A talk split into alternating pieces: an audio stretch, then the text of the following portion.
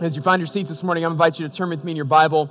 Uh, Matthew chapter 10, verses 34 through 39 is where we'll spend our time uh, together this morning. This is the passage Dustin read for us just a few moments ago.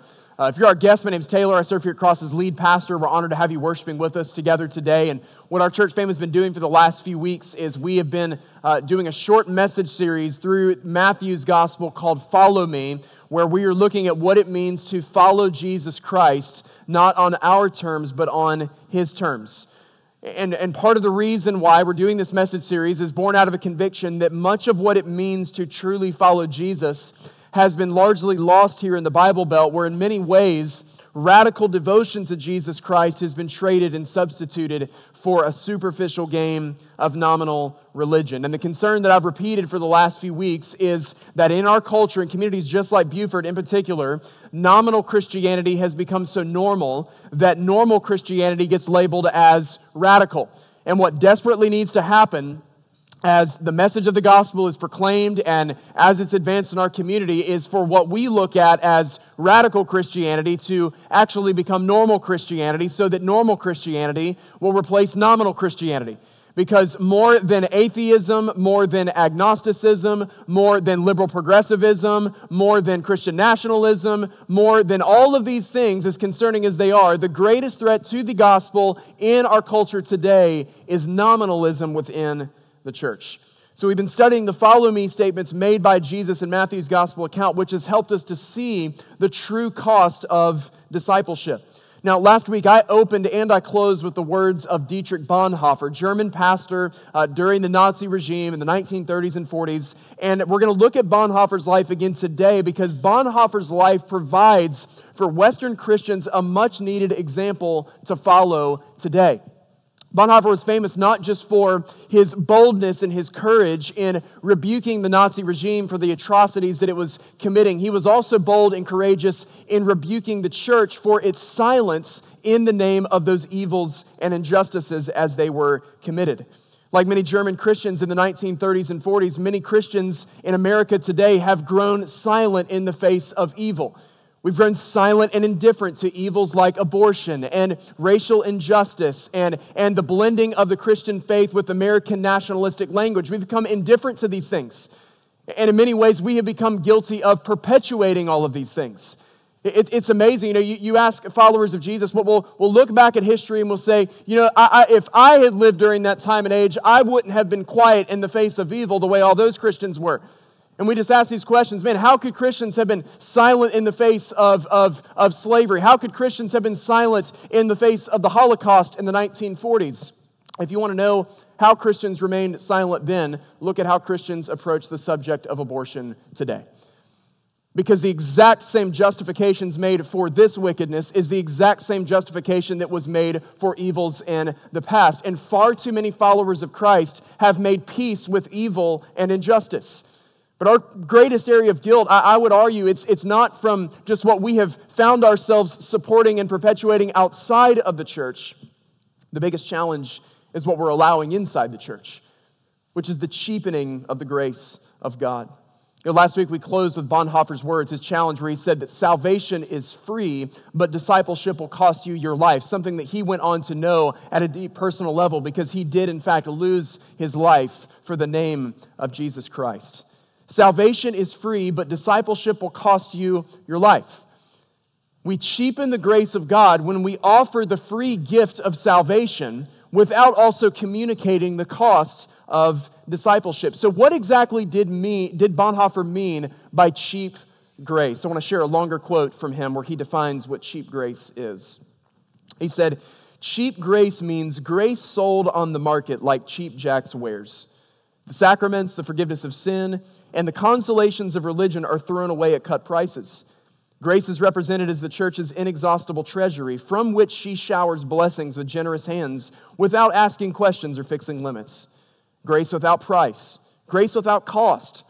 The essence of grace, we suppose, is that the account has been paid in advance, and because it has been paid, everything can be had for nothing. Since the cost was infinite, the possibilities of using and spending it are infinite. What would grace be if it were not cheap? Cheap grace is the preaching of forgiveness without requiring repentance.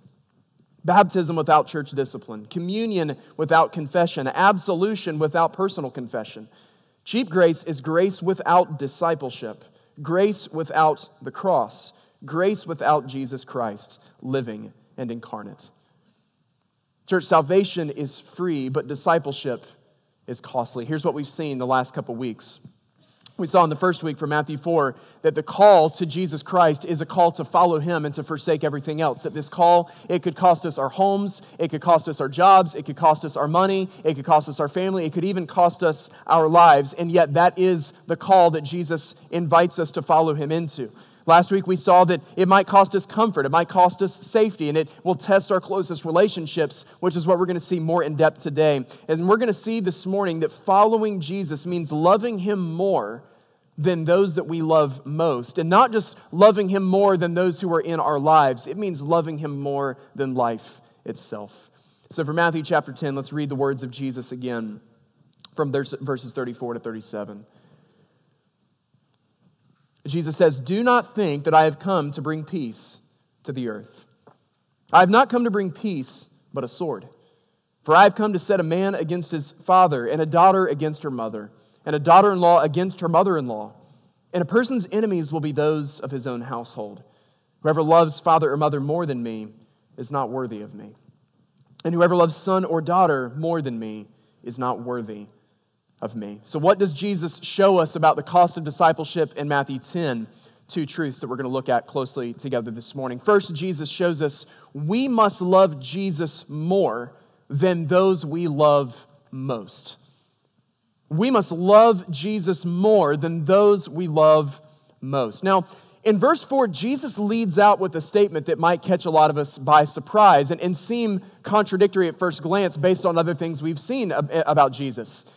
He says, Do not think that I have come to bring peace. I have not come to bring peace, but a sword. And here's why that can be confusing because it, it, seems to contradict things that were said about Jesus, and it also seems to contradict things that Jesus said about himself and calls us to do. Isaiah chapter 9 had prophesied that Jesus would be the Prince of Peace. At the announcement of his birth in Luke chapter 2, the angel declared, Glory to God in the highest, and on earth peace among those with whom he is pleased. Jesus said himself in the Sermon on the Mount, Blessed are the peacemakers, for they shall be called sons of God. And yet, here is the Son of God saying, He did not come to bring peace. I did not come to bring peace, but a sword. Now, you might remember from our study of the Sermon on the Mount, when Jesus said, Blessed are the peacemakers, what he primarily had in mind was the peacemaking that needs to happen between God and man. Because as sinners, we are enemies of God. We need to be reconciled to right relationship with God. And so the peacemaking Jesus calls us to is the work of evangelism. It's proclaiming the good news of how mankind can be reconciled to God through faith in Jesus Christ. But even that work of peacemaking can generate hostility because whenever we share the good news of how man can be made right with God, it requires confronting man in his sin. And so, even the work of peacemaking, of, of working to reconcile God and man, this can get convoluted because it requires confronting man and his sin. So, sometimes this isn't going to be well received. But in order for peace between God and man to be achieved, oftentimes it's going to mean that our relationships are strained because we're going to confront the sins in others. You know, time and time again in the gospel accounts, Jesus promised that we would face hostility from this world that we would face hatred, that we would face pushback, that we would face persecution. Many of us, we forget very, very quickly that Jesus faced opposition and pushback from the members of his own family. He himself experienced this on a personal level. And here he shows us in Matthew 10 that the pushback and the persecution might come from the people that we love the most. So Jesus warns in verses 34 through 36 that our families may become our enemies. Following him means that our families, the members of our own household, may very well become our own enemies. Faithfulness to Him may cause division within the home. Church, truth by its very nature and definition is divisive. That's what it does. Truth divides. Now, Scripture warns absolutely against divisiveness, a spirit of divisiveness among brothers and sisters in Christ. We're called to walk as one and to walk in unity in accordance with God's word. So, we're not about pursuing divisiveness. Let's understand that. It's not that we want to be hostile, it's not that we're, we're trying to be insulting to other people, but we have to recognize that the gospel message is an offensive message, and it's going to be a dividing line among even the closest members of a family. And so Jesus shows us here three examples of relationships that might be impacted. He says, I'll set a man against his father. I'll set a daughter against her mother. I'll set a daughter in law against her mother in law. Some would argue Jesus didn't need help with the third one, but that's neither here nor there. We, we just see, we saw an example of this in Matthew chapter 8 last week, right? a man says to Jesus, I will follow you. I'll follow you. And, and he says, But first I need to go bury my father. You know, if you remember from last week, what he wanted to do was he wanted to fulfill his obligation to be there when his parents passed away so that he could take care of the funeral arrangements and then settle the estate of the home. And how does Jesus respond to that very good desire? He says, Follow me and leave the dead to bury their own dead. And the message that Jesus was communicating in that moment wasn't that that work was unimportant. He just said, Following me is more important. Following Jesus is more important than the most important responsibilities that we have in this world. Had this man walked away from the responsibility to follow Jesus, you think that wouldn't have caused some friction within his home? Of course it would. And we see still today, all around the world, followers of Jesus Christ are persecuted by members of their own family because of their devotion to Jesus Christ. Eight years ago in, Uganda, uh, two teenagers converted to Christianity from Islam. And you, you hear a lot of these types of stories in countries where uh, there's hostility and opposition to the gospel, where there's not much gospel access. Two teenagers both reported having the same dream, which uh, in their dream, uh, someone dressed in white clothes told them to go to the church to be prayed for, so they did. And they, they converted out of Islam, become followers of Jesus Christ. One of them was a 17 year old girl. And when her father found out what she had done, he dragged her back to their home and he beat her to death with his, own hands. And her sister was left to bury her. The dividing line in that family was Jesus Christ. Safia was a Muslim woman who was divorced, and she had two children, a son and a daughter who was disabled. And when her family found out that she converted to Christianity, they rallied up the entire community, the entire neighborhood, to surround her home and throw rocks through her windows, threatening her life and the safety of her children. So eventually, she had to flee from her own family she had to flee from her own family to keep herself and her children safe. And listen, we could go on and on and on and on. These are not things that happened centuries ago, these are things that are still happening today. Just this past week, I listened to similar testimonies uh, out of China and out of North Korea, places where there is deep hostility and opposition to the name of Jesus and to the message of his gospel. Here at home, the vast majority of us, I would, I would contend probably none of us in this room have faced that type of threat to our own safety. If you have, I'd love to meet you and hear your testimony, but, but probably for most of us in this room, we've never experienced that type of threat or opposition and, and likely never will within the span of our lives. It's always possible, but, but right now we've probably not experienced those things. But we, you could ask around this room, and I, I would be willing to bet there's plenty of people would say, but my faith in Jesus has still caused hostility within my family. And so, listen, maybe you've got a family member who believes, you know, that all people are inherently good. And so they're super offended when you start talking about how all people are not inherently good. We're sinners who are desperately in need of a Savior. And so your faith in Jesus is a dividing line in that relationship. Maybe you have a member of your family who's chosen uh, an alternative sexual lifestyle that goes outside of the boundaries of God's word that you can't affirm. And the pushback you're receiving from that family member is the accusation that you hate them and don't love them because you won't affirm their lifestyle. Maybe you've got a family member who is, who is agnostic or who's atheistic and, and who's maybe a little more militant in their beliefs and expression of this and who think that choosing to follow Jesus makes you ignorant at best and arrogant at worst. And, and they'll mock you and they'll belittle you because you believe in the magic sky fairy daddy who lives above us. The name of Jesus is, is divisive. Listen, some of us, you got family members who claim to be followers of Christ, but they're super legalistic in their expression of their faith and they think you're being unfaithful to Jesus and they'll persecute you because of how much grace you show to sinners. And, and so they will persecute you for following Jesus because you had the audacity to actually follow Jesus and not just say that we believe what he said. We can face pushback from, from so many directions. The name of Jesus Christ can be a dividing line even among the closest members of our homes. So we can't hide behind the call to be peacemakers as an excuse to avoid conflict. Church, the name of Jesus Christ divides. If the name of Jesus Christ is influential enough to divide history into two parts of BC and AD, you better believe the name of Jesus is going to be controversial enough to cause division in homes. And Jesus warns us here the closest, people closest to you, members of your own household, faith in me may cost you a relationship with them, and they may become your enemies. But in spite of this, Jesus shows us in verse 37 our devotion cannot be in question.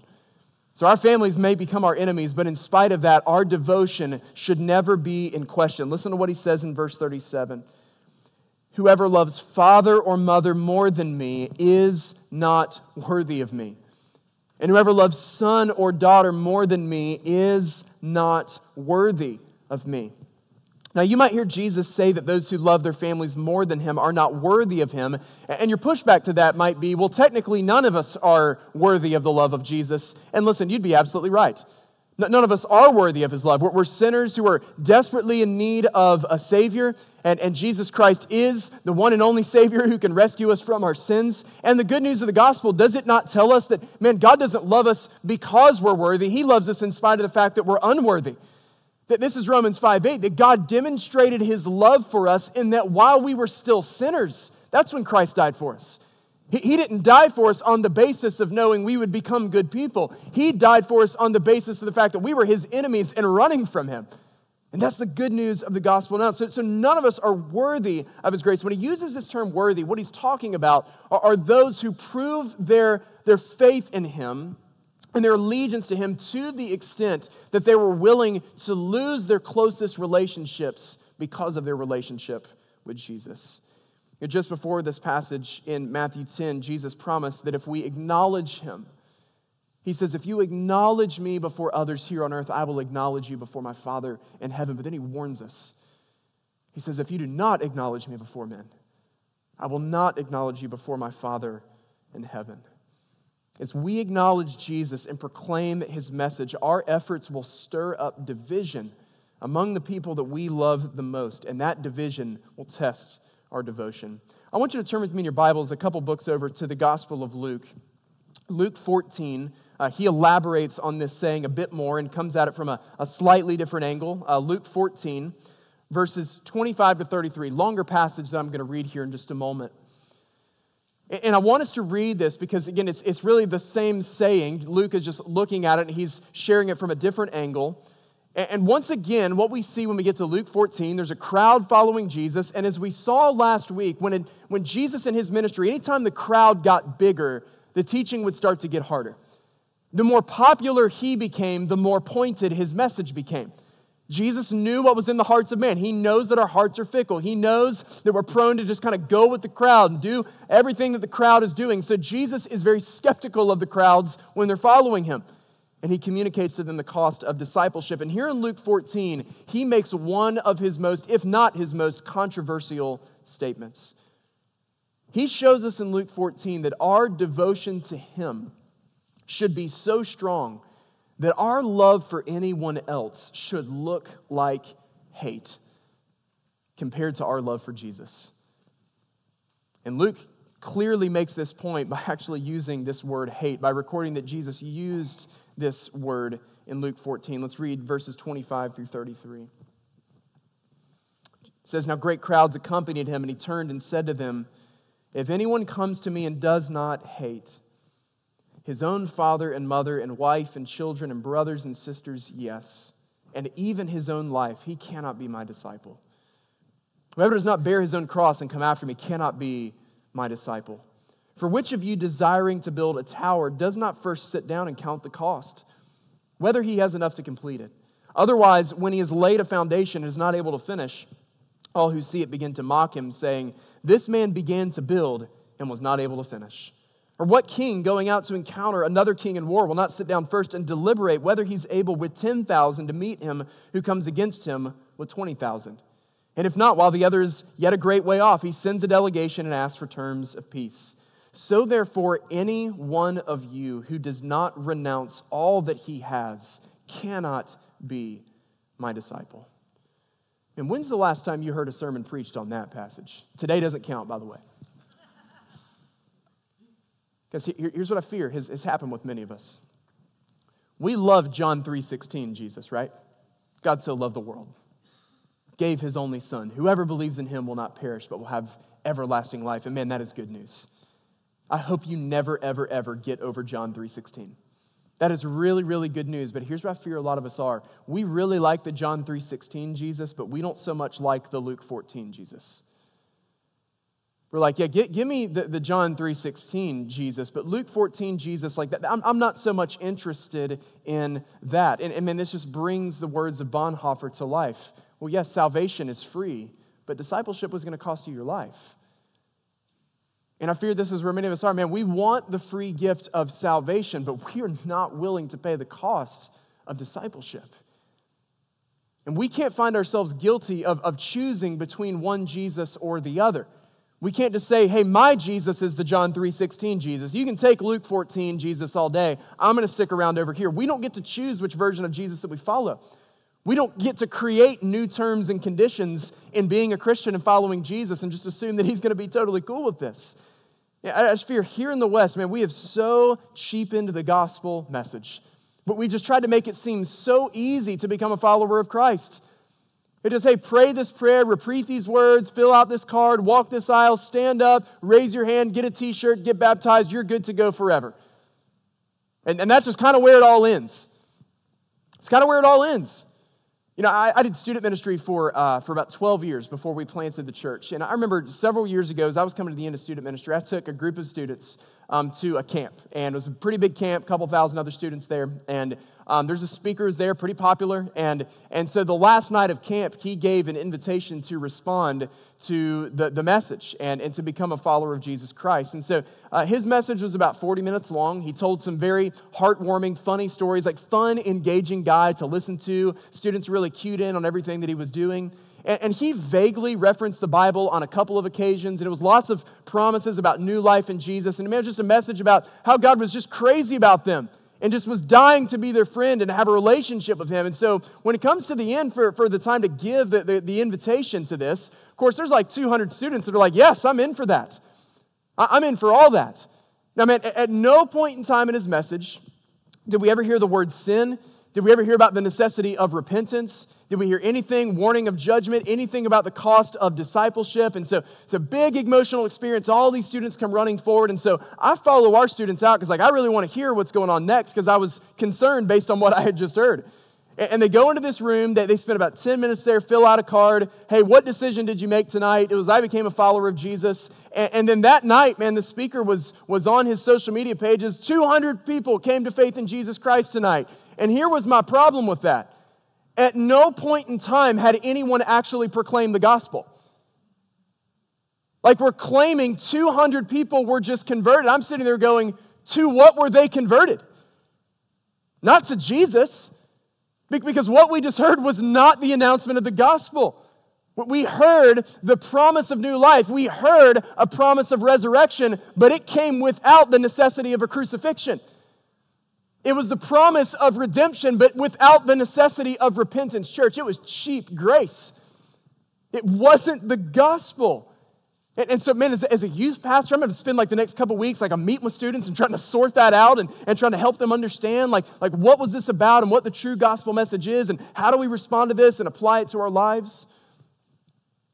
Free gift of salvation is only half of the gospel. Yes, you can come to Jesus. Grayson led out our worship time with the passage last week Come to me, all who are weary and heavy laden, and I will give you rest. Yes, salvation is free. But to do it, you've got to, you've got to forsake all else.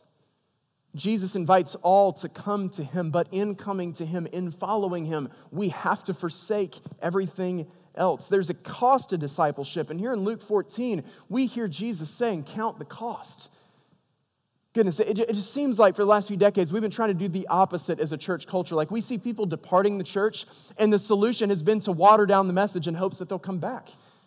Church, what does it matter if we bring back masses of people if we're winning them with a false gospel? It means nothing. We can't change the terms. We don't get to invent a new version of Jesus and say, hey, old version's gone, new one's in. He's a little bit easier for you to follow. Come on.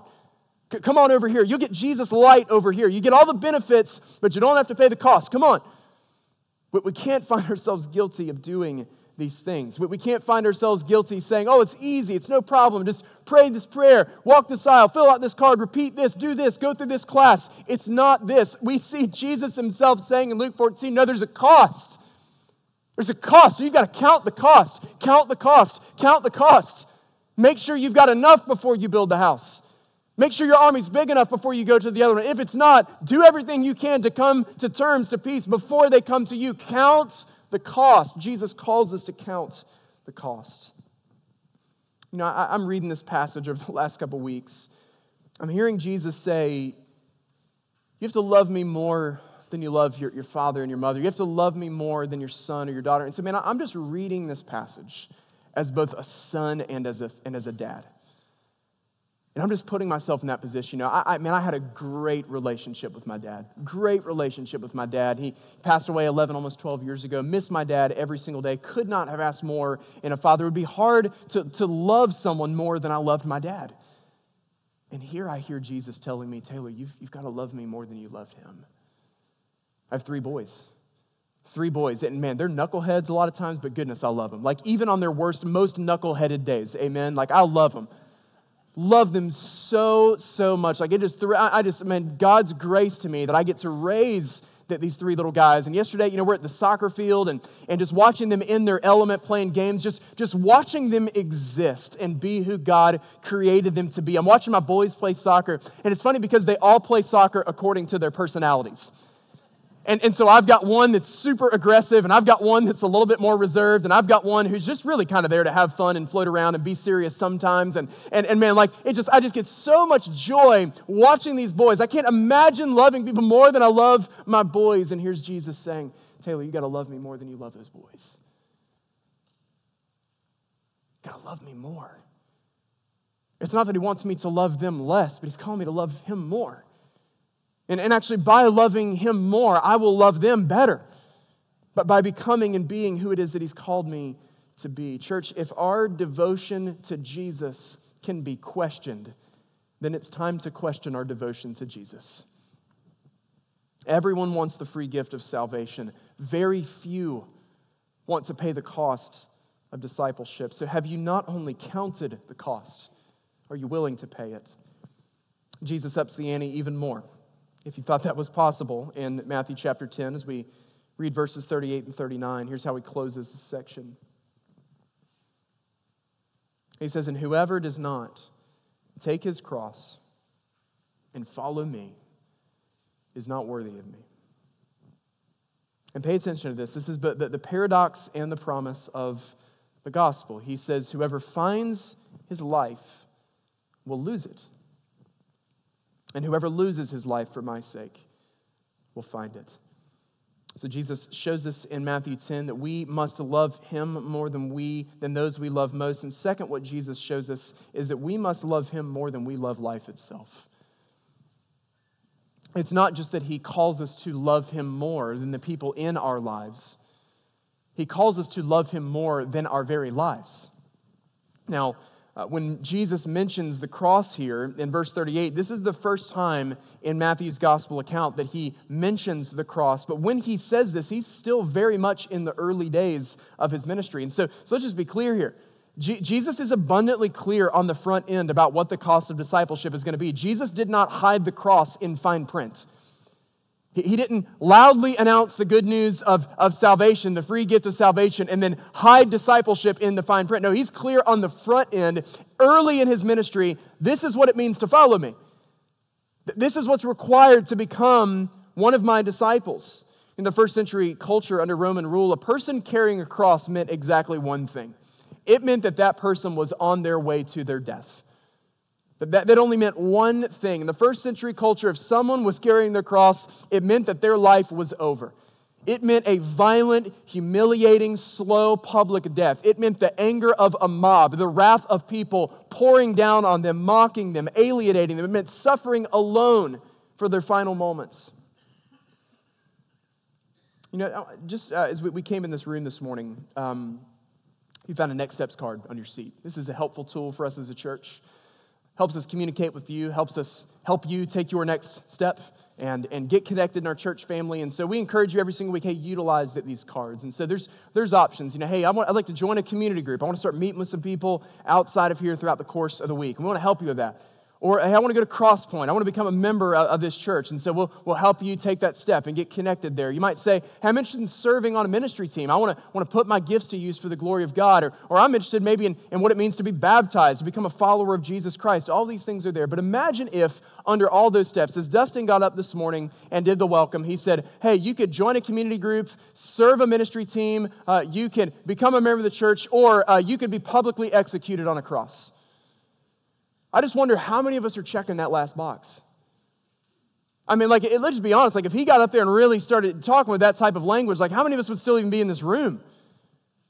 Okay, that, that's your next step. So if you, you just want to, if, if you're interested in, in being publicly executed on a cross, just meet us back here at the Y, 4 o'clock. We'll go over to Golgotha and we'll handle it there. Like, that's, that's not a very winsome message, right? That, that's not going to be very popular. Attendance numbers are probably going down. Giving's probably going to take a hit. Maybe the church has to close its doors, but if we did, what would that say about the church? That we're not willing to do what Jesus said is bare minimum entry into following him. Church, this is how Jesus invited people to follow him. This, this was the invitation. When the crowd was there at its largest, he said, You want to follow me? This is what it means. If you want to follow me, this is what it means. It means taking up a cross. It, it means knowing that we're leaving everything else behind. We're surrendering everything else in order to follow Him. Brothers and sisters, I'm afraid that many of us have bought a very cheap gospel. I'm afraid some of us may be selling a cheap gospel. It's a gospel that offers everything without demanding anything. A gospel that offers redemption without repentance. A gospel that promises resurrection without crucifixion. A gospel that offers life in Christ without dying to sin and self. And please hear me loud and clear this morning because I love you. If that is the gospel you responded to, then you have not responded to the true gospel. And it's time to follow Jesus on his terms. You know, many of us, uh, we know the problem that we face. We know that the gospel is going to invoke a negative response, so we're afraid to share it because we know the pushback that's coming. And I just wonder at what point in time do we have to pause and consider is it possible that I'm actually ashamed of Jesus and his words? Are we willing to listen to his warning and his promise? He gives a warning in verse 39, and here's the warning He says, We will lose what we find. That, that's the warning of Jesus. We have to love him more than life itself, and we will lose what we find. Listen to what he says in verse 39. He says, Whoever finds his life will lose it. So that's the warning. He says, if you find your life in this life, you will ultimately end up losing it in the end. Apart from Jesus Christ, life is an empty journey to find yourself in everything except for Him. And so, this is the message that's constantly being preached to us from the culture that we live in today. Your true identity is found in your personality. Your true identity is found in your sexuality. Your true identity is your ethnicity. It's your nationality. Your true identity is who you are as a family unit. And we try to find our lives in material comforts and possessions and pleasures and money and fame and prosperity. And Jesus warns if you devote your life to finding yourself in all of those things, you will end up losing your life in the end. If you find yourself in this life, ultimately you will lose it in the end. That's the warning. Spend your life pursuing comforts and avoiding the conflict that will inevitably come as a follower of Jesus Christ and one of his disciples. Everything that you find, including your life, will only end in eternal destruction. That's the warning from Jesus. That's the warning. If you try to find your life in this life, you will lose it in the next. So we will lose what we find, but then here comes the promise. He says on the other side of this, but you will find what you lose. We will lose what we find, but we will find what we lose. This is the paradox and the promise of the gospel. You try to keep your life, you'll lose it. But if you lose your life, you will keep it through the end. Jesus is saying it loud and clear. You try to keep this life, you will lose it, but if you lose your life for my sake, you will keep it. You will find it. And listen, he's not just calling us to lose part of our lives, it's a call to lose all of our lives. That's why he uses the imagery in the picture of a cross. He uses this picture to show people what it means to follow him. That way, they will have a, a clear understanding that, man, this is going to cost me everything. He uses the image of crucifixion because you can't fake die on a cross. Like, like, there's no faking it there. Like when you take that cross, you know this is only going to one conclusion. I'm afraid many of us are guilty of possum Christianity. We play that we have died with Christ on Sunday, but then we're walking around living in the world in our sin as soon as we walk out of here on Monday. We're good at playing dead in Christ. But We're good at putting on that front for a short period of time, but the reality is we've never truly died to our old selves. We claim we've been crucified with Christ on Sunday, but then we resurrect our flesh on Monday. And that's not what Jesus has called us to. We cannot fake dying to our sin. We can't fake dying to our sin. We, we can't fake taking up our, our cross. This is something that's going to cost us everything. Many of us want a resurrection, but we don't want a crucifixion. But Jesus warns us here we don't get one without the other. We don't get a resurrection without a crucifixion. We don't get new life in Jesus without dying to our sin and ourselves. I mean, I, I just, I am so afraid for our generation. I, I just see it happening all over the place, man. How many of us are hiding behind secular personality tests?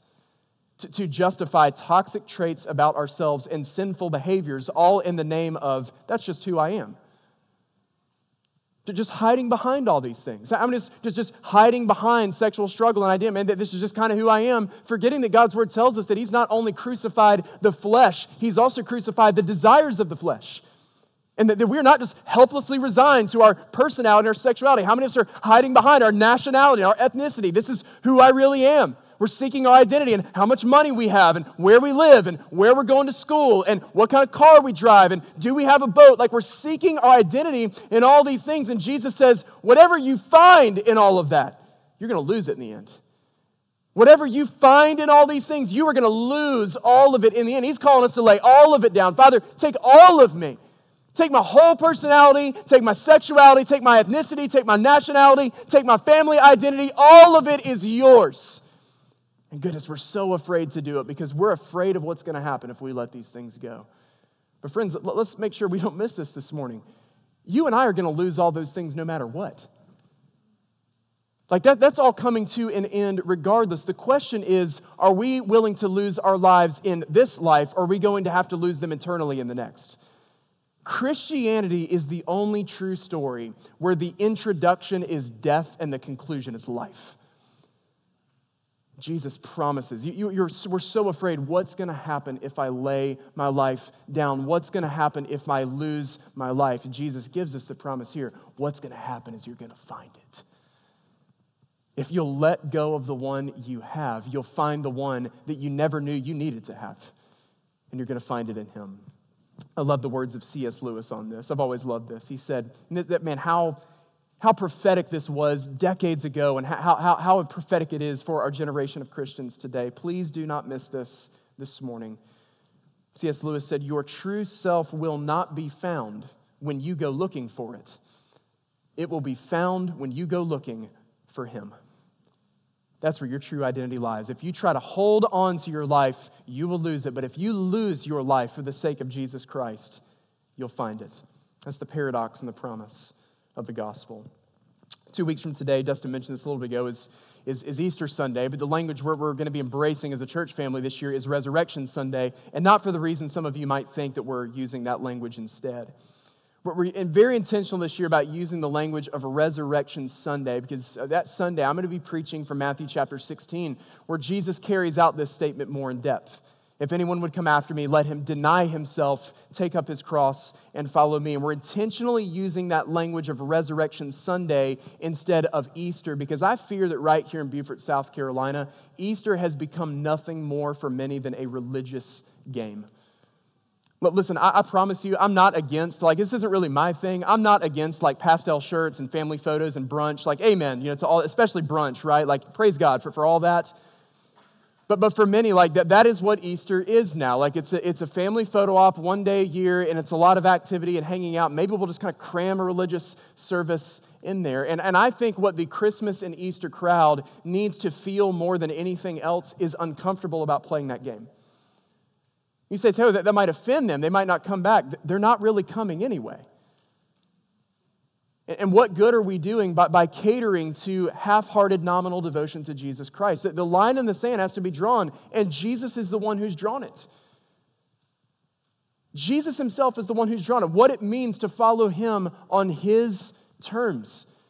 Those who, who want to play this, this game a couple of days a year, they need to hear that Jesus calls them to give up everything, not two Sundays a year, not even 52 Sundays a year, but their lives that's the call to discipleship and following Christ. Listen, you, you ask, like, are we still not going to talk about the free gift? Of course, we're going to talk about the free gift. If the Lord wills, I promise you, two weeks from now, I, will shout the, the good news gospel announcement at the top of my lungs for three services at 8.15, 9.45, and 11.15. If the Lord wills, like you, you better believe we are going to proclaim in song and in sermon and in prayer the good news of the empty tomb and the free gift of salvation in the name of Jesus Christ. But if we proclaim the free gift of salvation without also proclaiming the cost of discipleship, we proclaim a half gospel that cannot save. And what good is it if we have 200 converts who have converted to a false gospel, over two have converted to the true gospel? We have to call people to follow Jesus on his terms. And these are the terms. Because of what Christ has done for us, what we recognize, hey, this could cost me my home. And we say, you know what, but I'll pay that cost because Jesus is worth it. It could cost us our jobs, but we say, I pay that cost because Jesus is worth it. It could cost us material possessions and money, but we say, I pay that cost because Jesus is worth it. It may cost us our families, but we say we'll pay the cost. It might cost us our lives, but we say we'll pay the cost. Again, I just want to close with the words of Bonhoeffer again today. Earlier, we read his definition of cheap grace. In church, with all of our might, we might, we, we've got to fight the urge, the, the cultural pull from outside of here, and man, even at times from within the church. We have to fight the urge to not cheapen the grace of God. I meant to ask this earlier, but uh, man, I, I, heard from probably 10 people after the first service who said they went last week and purchased Bonhoeffer's Cost of Discipleship. Anybody else reading that? Right? Man, that's awesome. There's readers in our church. That makes my heart so, so happy. You guys listen. This is, praise God. Yeah, and, and so I mean, I pray that that book has the impact on you that it's had on me. The message of Bonhoeffer has, uh, that, that he preached, you know, decades ago that still has so much relevance for us today. So we've seen earlier the picture of cheap grace, but what is costly grace? Well, what's the opposite end of this? We'll close with Bonhoeffer's words here. Costly grace is the opposite of cheap grace. And here's what it is costly grace is the treasure hidden in the field. For the sake of it, a man will go and sell all that he has. It is the pearl of great price to buy which the merchant will sell all his goods. It is the kingly rule of Christ for whose sake a man will pluck out the eye which causes him to stumble. It is the call of Jesus Christ at which the disciple leaves his nets and follows him. Costly grace is the gospel which must be sought again and again, the gift which must be asked for, the door at which a man must knock. Such grace is costly because it calls us to follow, and it is grace because it calls us to follow Jesus Christ. It is costly because it cost a man his life, and it is grace because it gives a man the only true life. It is costly because it condemns sin and grace because it justifies the sinner. Above all, it is costly because it cost God the life of his son. You were bought at a price, and what has cost God much cannot be cheap for us. Let me read that one more time. What has cost God much cannot be cheap for us. Above all, it is grace because God did not reckon his son to too dear a price to pay for our life, but delivered him up for us. Costly grace is the incarnation of God. So, what's our response to all this this morning? Our response is simple and it's not simple at the same time. Our response is clear, but it's not always easy. And the response is the call of Christ in verse 38 is to take up your cross and follow Jesus. It's the only appropriate response to this. The only appropriate response to the Savior who fully canceled and paid the debt of our sin is to pay whatever cost is required to honor him in return. And when you understand at what cost you were bought, the fact that your salvation cost the Son of God his life, when we understand that cost, we'll be willing to pay whatever price it means to be a disciple of Jesus Christ. Church, crossless Christianity is cheap Christianity. There is no path to the empty tomb that does not run through the cross. But the promise here is if you will take up your cross, if you will choose the path of crucifixion, you can take comfort in the promise that that road is going to end in resurrection. More than those we love most, and more than life itself. Let love for the one who loves you the most be what fuels your willingness to surrender everything to him. So, our call today is to take up the cross and follow Jesus Christ. Will you bow your heads with me as we close?